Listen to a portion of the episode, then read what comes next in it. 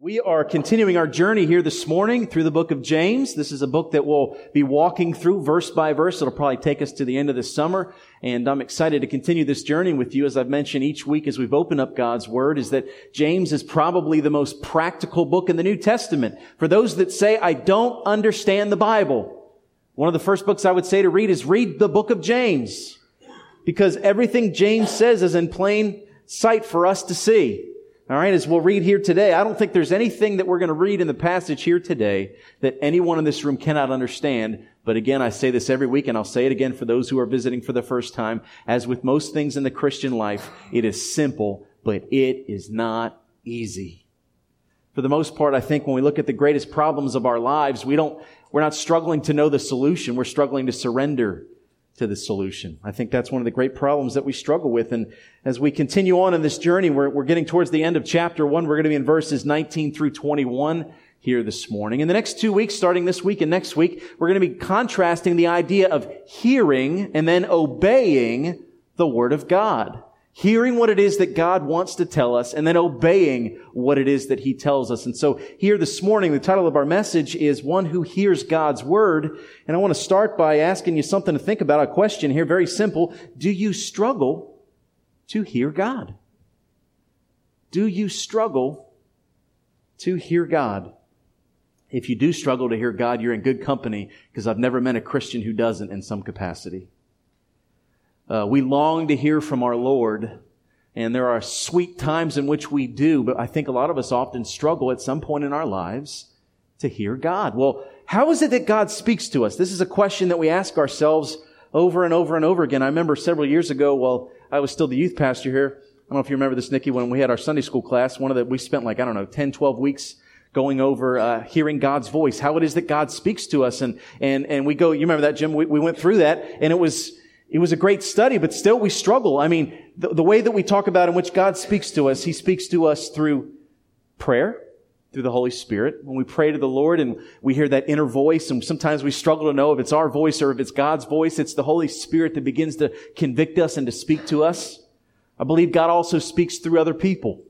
Have you ever had someone speak to you and they walk away and you say, wow, that was a divine appointment. God wanted to say something and he got his message across through his messenger. That's why I stand up and preach I'm asking God to use me as an instrument of His will that I may speak to His people, letting God use me that the words are His, the message is His. But I have to say this, and most of you would probably agree with me, even though practically speaking, we don't always surrender to this. The number one way in which God speaks to His people is through His written word. It is God's fresh breath.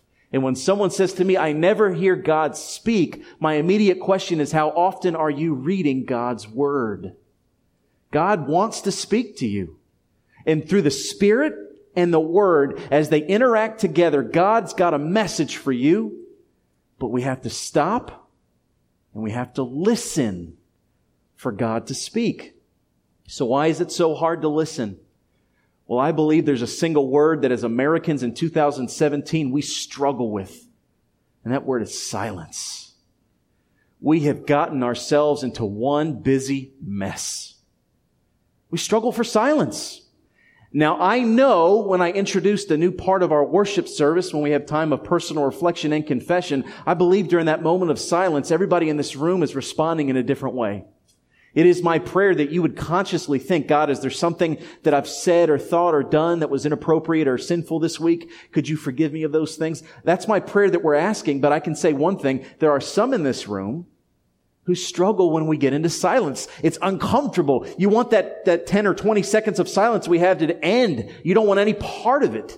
Because when we're silent, we have to face things that otherwise we can ignore when we're running away from them.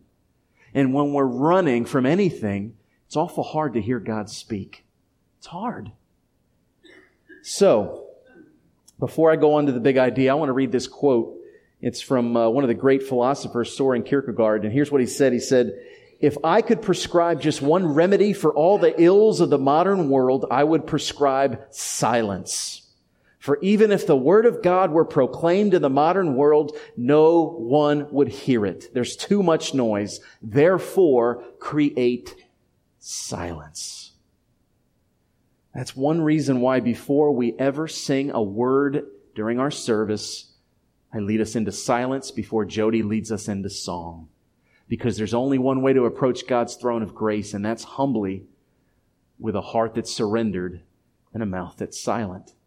When you're silent before God and you want to hear Him speak, you will.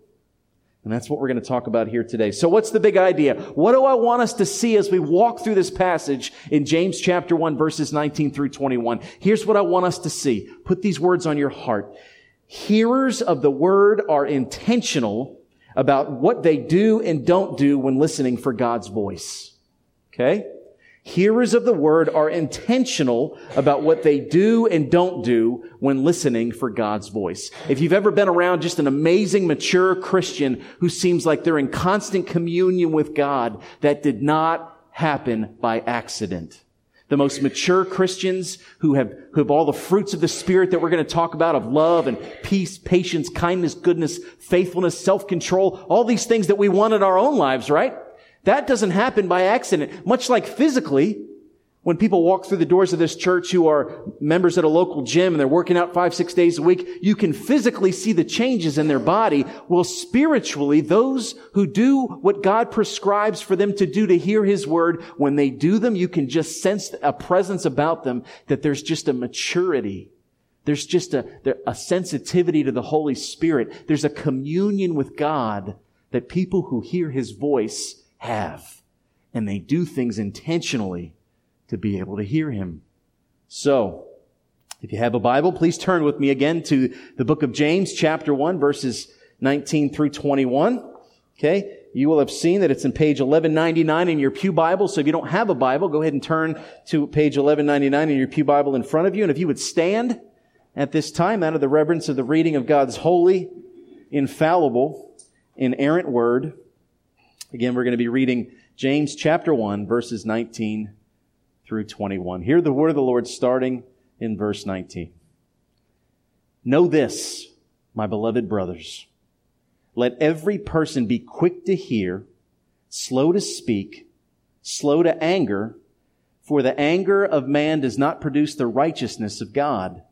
Therefore, put away all filthiness and rampant wickedness and receive with meekness the implanted word which is able to save your souls. Let's pray together.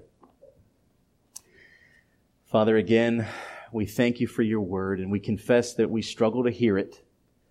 But Father, I pray that your word would speak loudly and our ears would be open as you speak this morning. Help us to be hearers of the word Help us to know, Father, the things that are getting in the way of us hearing your word. Help us. Be with us.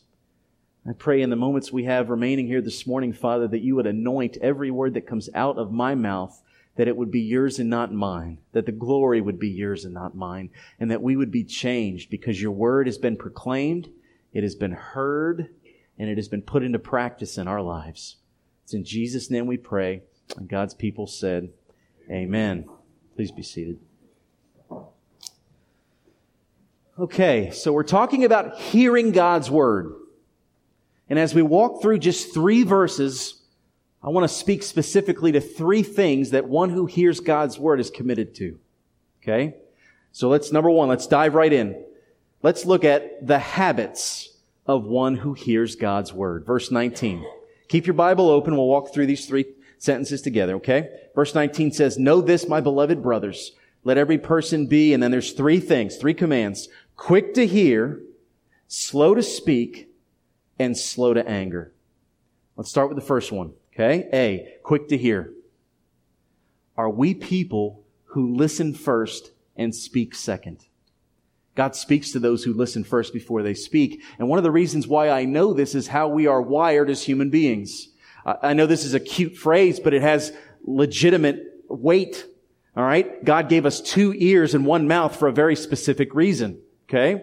We are to listen twice as much as we speak. And God not only gave us two ears, He gave us ears that go in two different directions. So we are supposed to be listening and thinking and processing a lot more than we're speaking. I think a lot of people come to God's house and they want to hear God's word, but they can't, God can't get a word in edgewise because we're doing a lot more speaking than we're doing hearing. We don't have to believe everything we hear, and we certainly don't need to take everything at face value. But we should listen first and test it with the scriptures and test it according to the Spirit to know that if it comes from God, it should be obeyed. Uh, you know, I believe this as you look through the Word of God, you will see that God speaks to us a lot more in the whispers than He does in the shouts. God speaks to us in the still small voice. You know, again, we talked a few minutes ago about the three primary ways in which God speaks. He speaks to us in prayer, He speaks to us through other people, and He speaks to us through His written word. How we hear Him in prayer is different for all of us. There are some who I've spoken to that have actually heard an audible voice of God speak to them, and I will say this, God can do anything He wants. It is not for me to say whether that was genuine or not genuine. Here's what I do know. Two things. Number one, most of us are never quiet enough to get to that point where God would speak to us. And number two, if he ever does, if what that voice that you're hearing is contrary to what you read in the Bible, it's not God's voice. I promise you. That, that, that the people that say, well, God told me to do this and that this is a sin completely contrary to the word of God, something that does not bring honor and glory to his name, that is not God speaking to you. Because Satan doesn't need silence to speak. In fact, Satan loves chaos. He loves to speak in the midst of chaos. And you'll have thoughts in your mind that are not of God. And if we're not silent enough and patient enough to be able to listen to that voice and say, is this God or not God? We're going to be people that are just all over the place with no self-control and no direction in our lives. We've got to be quick to hear Reading the Word of God. That's one reason that we talk about the daily reading of His Word. Let me say this about reading the Bible. I know we talk about this a lot. Reading the Bible is not necessarily, I've got to do these three things so that God's happy with me today. That's not what it is. It's not some legalistic rule. I've got to do these three things and read this much and check off the box. And if I do all those three things, then I know I'm in God's good graces for these three days. And if I don't do these three things, then, then God's going to be angry with me. That's not the point.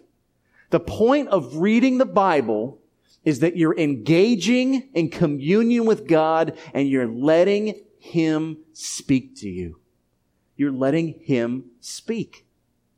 You're letting God feed your soul with a word that can save you, with a word that can change you, with a word that can make you more like Jesus Christ. That's the goal. That's the reason that we read God's word. To get fed.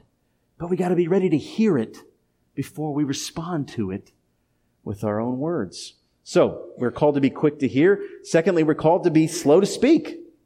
Again, do you know the purpose of why God gave you a mouth?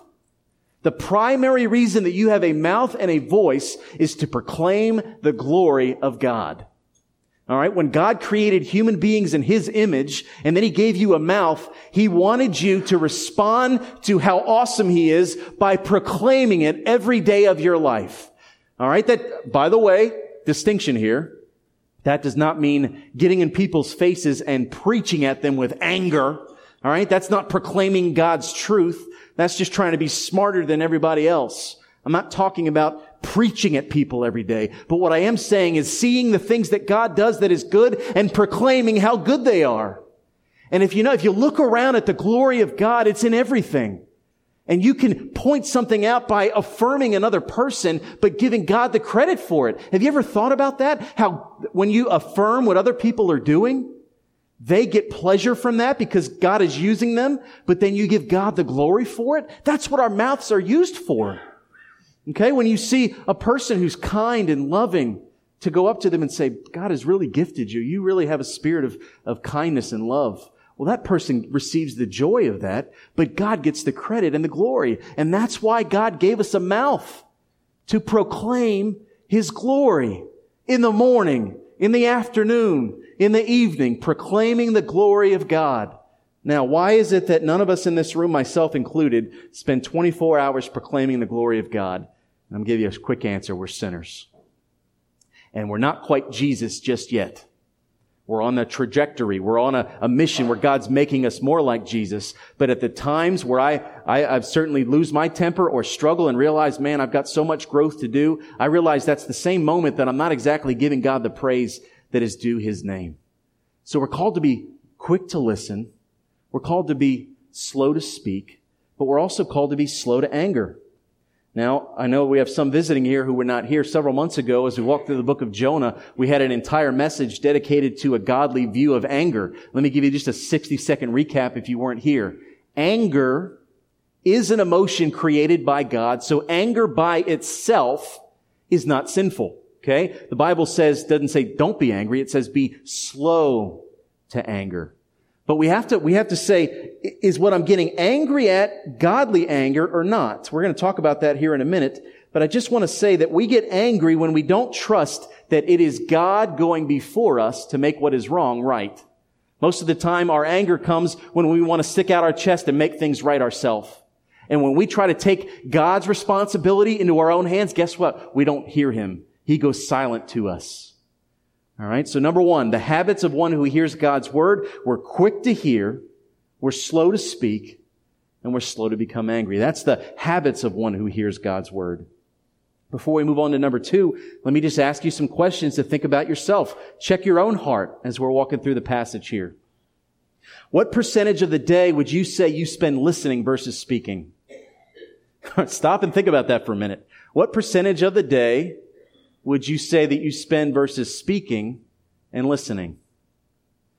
I feel like I put him on the spot here every week because he's one of my mentors, but Papa Larry, uh, you, you, said this to me in your office. Everything you say, I remember, so be careful what you say because I'll repeat it behind the pulpit. But I asked Larry Guido one time, I said, Dr. Larry, if you had 10 minutes, 10 minutes left before God called you home, what would you do? He said, I'd spend my first nine minutes listening. And then I'd spend my last minute speaking. You remember when you shared that with me? I mean, seriously, when we listen and when we're slow to anger and when we're slow to speaking and responding, we give God time to work. God wants to do work on us, but we're not quiet enough. We're not patient enough to stay surrender before Him and to let Him do what only He can do.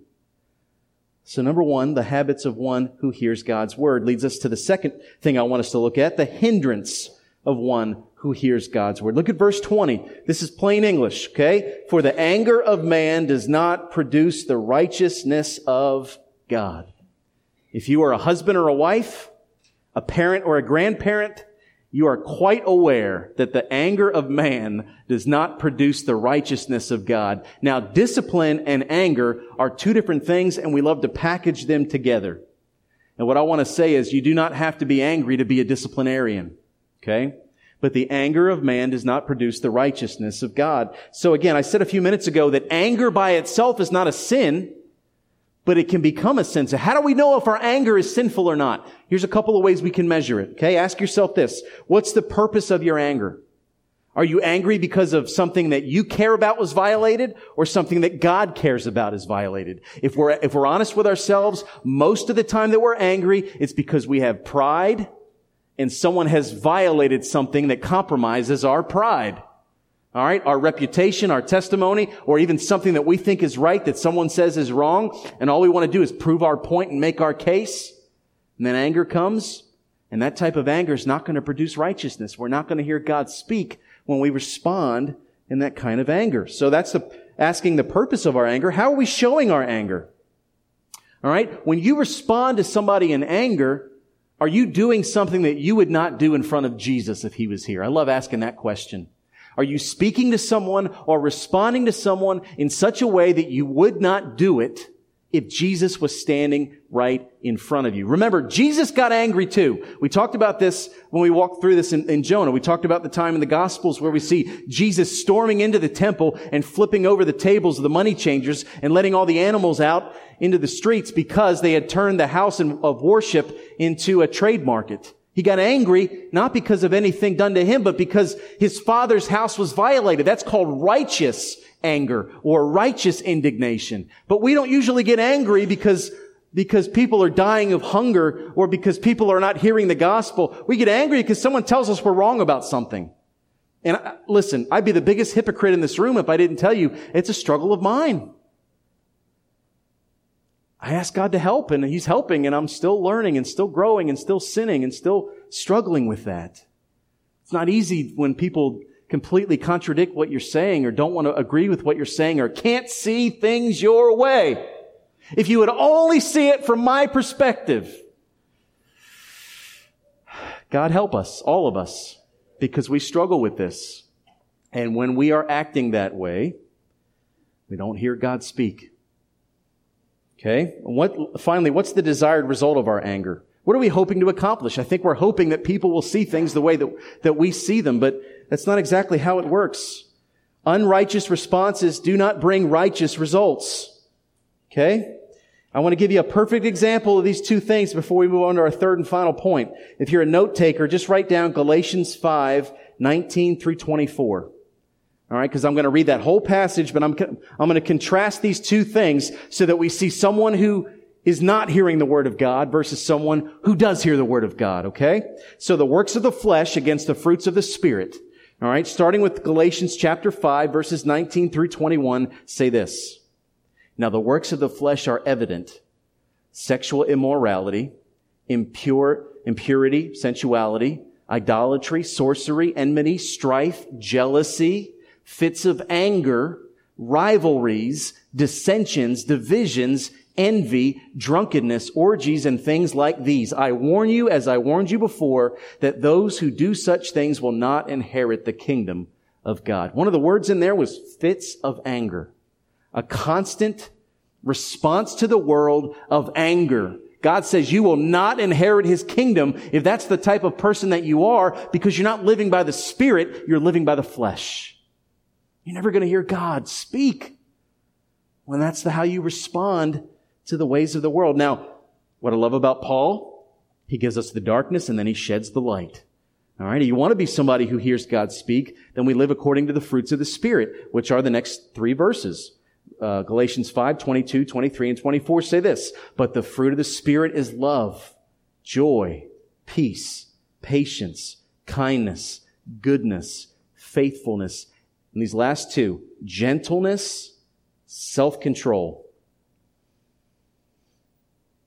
Against such things there is no law. And those who belong to Christ Jesus have crucified the flesh with its passions and desires. You know what the end of that verse means? Here's what it means. As a human being, you have a natural desire to respond to people who disagree with you or disrespect you to get angry. All right. Some of your anger is screaming. For others, you, you have mastered the art of sarcasm. Sarcasm is that knife that gets the right spot at the right time and just, mm, you know, and, and you know, the greatest display of this is Facebook. Facebook puts in print what we all believe in our hearts and minds when we're not honoring God. I mean, if you want to know what human nature is all about, just read Facebook. The praising of God and the cussing of the people made in the image of God all on one page. And all of us, I'm not saying all of us are guilty of putting things on Facebook, but all of us are guilty of responding in life in certain ways that just don't honor God. And I want to say it's that nature within us that wants to exalt ourselves and wants to to completely put down anything that disrespects or disbelieves what it is that we believe. All right. Why does that happen? I mean, just take, uh, and I'm not getting into politics, but I will say during election time, the constant back and forth, I don't care what your belief is. What's the purpose of constantly writing over and over and over and over all these political things? Because you're trying to exert what you believe and put down what others believe. Well, I don't think that's helpful. I don't think anyone's logging on to Facebook and saying, man, I've properly been educated. Now I know the truth and the truth has set me free. That has never been the response of someone who's gotten on Facebook to read your political views. And, and I'm not even just picking on politics. It could be anything. The fact of the matter is, it says here in these passages in Galatians 5 that we've got to put to death the flesh with its passions and desires. I'm not casting stones. I struggle with the same thing. I do. I struggle with, you know, I, there's certain things that oh my goodness, just make me want to pull my hair out. And I realize it's sin. Oh, as, as a pastor, you know, I've been, I've been studying theology and studying how to be a pastor and studying church government and administration and how to do this and how to do this. And I've spent seven years in classrooms with pastors who've been doing it 30 and 40 years. I've taken tests, written essays. I mean, I've done everything I can to best prepare. And when somebody comes into my office to give a suggestion on how I should be a better pastor when they had never read the Bible, I lose my mind. But can I be honest with you? Can I be honest with you? That's sin on my part. I admit to you that I'm wrong. Because even if what they're saying doesn't have spiritual or biblical roots, the way I respond shows where my heart is. Because if I trust in God, I don't need to stick my chest out and give them a biblical response. I need to just lift it up to the Lord and say, God, I'm really struggling with this, this, this desire to, to seek my own vengeance here or to make my own point. But God, don't let me do that. You do that in your time and in your way. Putting to death the sinful nature of the flesh that wants to stick our own chest out and say, God, not my will, but yours be done. That, that doesn't happen once. That's a constant re-crucifying of your flesh. That's why we confess our sins every single week. And let me say before we move on to our third and final point, if you're in a, if you're in a battle right now, maybe it's a person in your life, okay? Maybe it's a family member, maybe it's a coworker, maybe it's a neighbor, maybe you're angry because of a battle where you just can't get the other person to see things your way. Can I tell you something? God is the only one who can change your heart and change their heart. What you say will not change their heart. It won't. Only God can do that. And when we have a heart of God, change my heart first before you change theirs, that's when we're going to hear God speak. God says that person is ready to hear what I have to say because when they hear it, they're going to do it. That's how we hear God speak. So we've talked about the habits of one who hears God's word. We've talked about the hindrance of one who hears God's word. Let's close it out with number three. Let's look at the heart of one who hears God's word. Look at verse 21 with me. Therefore, put away all filthiness and rampant wickedness and receive with meekness the implanted word which is able to save your souls.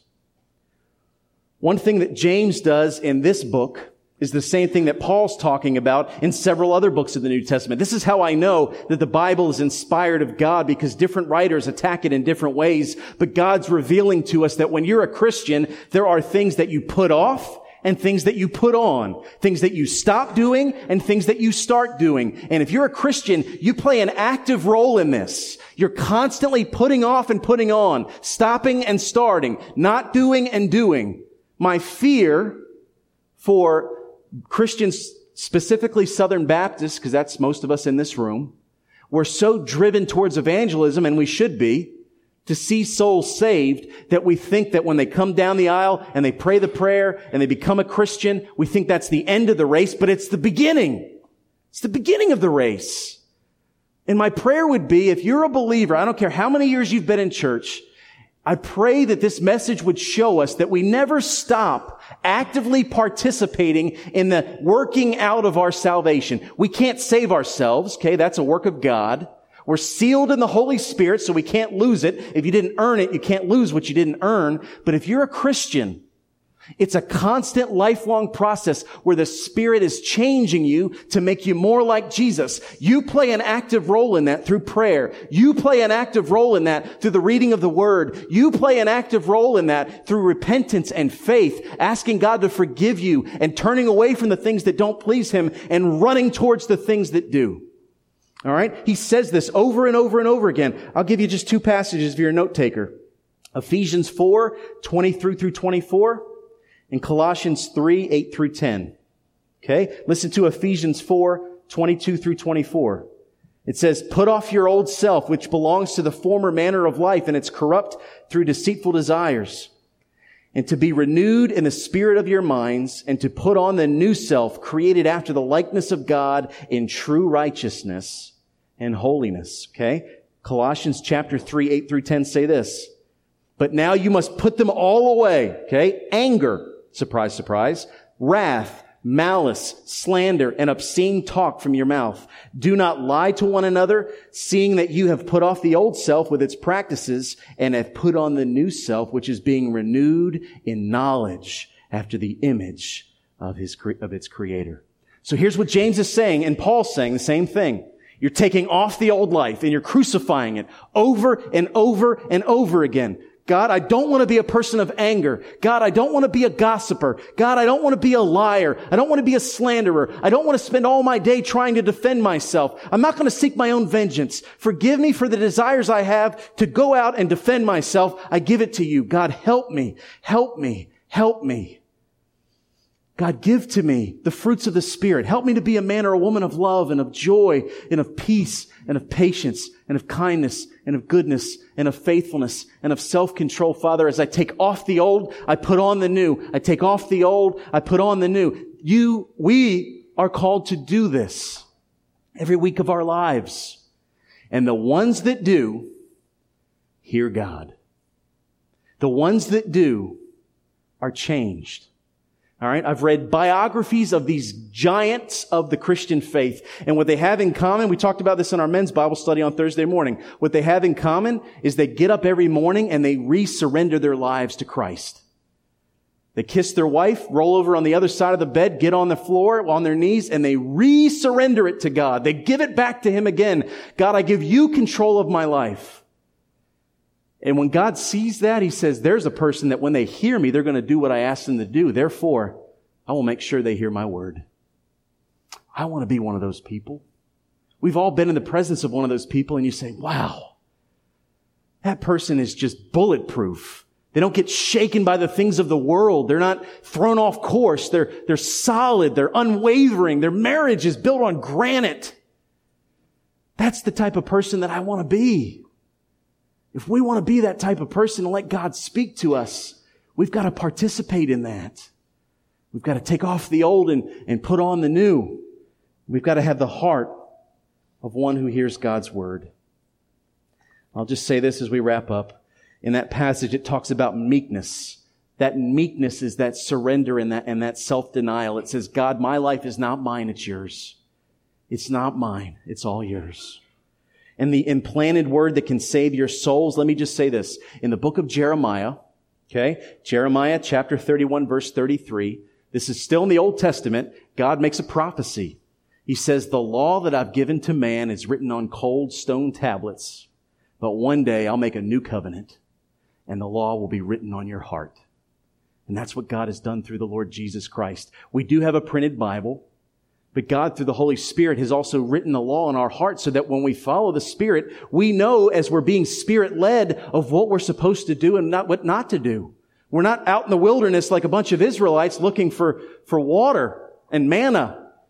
We have all that we need in the Word written, but also the Word spoken to us through the Holy Spirit. It's in you if you're a Christian and you can hear it if you surrender to it. And it says to save your souls that particular context does not mean for, for, for Christians that you get resaved. Okay. Once you're saved, you are saved. You're sealed in the Holy Spirit. What that passage means is the working out of your salvation, the ultimate goal of you becoming more and more like Jesus. So how do I sum all this up as we get ready to pray out? Well, I would say this. Open ears Cautious mouths and surrendered hearts will lead us to be hearers of God's word as we imitate God's son. Remember, the goal is a person. The goal is not just an award, although we want to hear God say, well done, that good and faithful servant at the end of our lives. The goal of your life is to be like and be with Jesus Christ. Who's the example that we have? It's our Lord and Savior. Who's the one that was quick to hear, slow to speak, slow to become angry? It's Jesus. Jesus says, I only do what the Father tells me to do. If you read the stories of the Gospels, yes, Jesus preaches and yes, Jesus heals, but when he engages sinners, what does he do? He asks them questions and he listens to them. All right. Jesus is not one that's always running at the mouth. People are begging him to speak because he is quick to hear. He is slow to speak and he's slow to become angry. He was angry at certain moments within the Gospels, but we also know that he was very slow to anger and very patient with people. And he's the ultimate goal for all of us that will be more like Jesus Christ. That's the calling on our lives. So what are our takeaways here? Well, if we want to be one who hears, we got to remember these three things. Okay? You see them in your listening guides. First, listen up. God wants to speak. He wants to speak. He wants you to know His word. Second, quiet down. Give God the opportunity to speak. Create silence. Get rid of the distraction. Hide the remote control. Turn off the phone. Sometime in your day or your week, give it to God. Let Him speak. The, the, the noise of this world is drowning His voice out. And then finally, be receptive. Believe what God says and obey. If you're not willing to do what God says, then why should we be willing to ask Him to speak? But when we do what He says, He's ready to speak and He will tell us what He wants us to do. We're going to enter into invitation at this time, and here's what I want to say. I believe many of you in this room have given your life over to the Lord Jesus Christ, and you're truly born again Christians. But I also believe there's probably aspects of your life at this very moment that you're still holding on to. And because of that, because you're not willing to resurrender every day, you're not hearing God the way that God intends for you to hear Him. And maybe there's some of you, maybe there's even one of you in this room I'm not saying you've never been to church. Maybe there's someone in this room that's never been to church, but I'm not saying how often you've been to church. I'm not saying if you've read a Bible. I'm not even saying if you've prayed a prayer. What I am saying is there are, there are some people in this room right now who've never been saved. You haven't never heard God speak because you don't have God's Spirit. The Bible says that we are to be saved, that we are to confess. Mark, in the, in the Gospel of Mark, in the very beginning, when they're following Jesus, he says, repent Believe the good news and follow me. Have you turned away from your sin? Have you placed your faith in Jesus Christ? And are you willing to follow him? If, if, if that's never happened, I pray today is that day. God wants to save you and he wants to speak to you. The question is, are you listening? Let us pray. Heavenly Father, we love you. Father, we uh, thank you and praise you for the day that you have made. And Father, we confess that we are sinners who have a corrupted flesh that rebels against hearing your voice and then doing what we're supposed to do once we do hear it. Father, I pray that you, you just have mercy upon us. Please forgive us. Forgive us where we've fallen short. Forgive us where we are wanting to take control of our own lives instead of handing it back over to you. Father, if there's anybody in this room who does not know Jesus Christ as Lord and Savior and is buried in sinful flesh, I pray that you would remove the heart of stone and replace it with a flesh beating heart that is covered in the blood of your Son and the power of your Spirit. Father, I pray that salvation would come to this house today. Father, please bless the reading of your word and let us be hearers of your word as well, so that we would be doers that bring honor and glory to your kingdom. It's in Jesus' name we pray, and God's people said, Amen.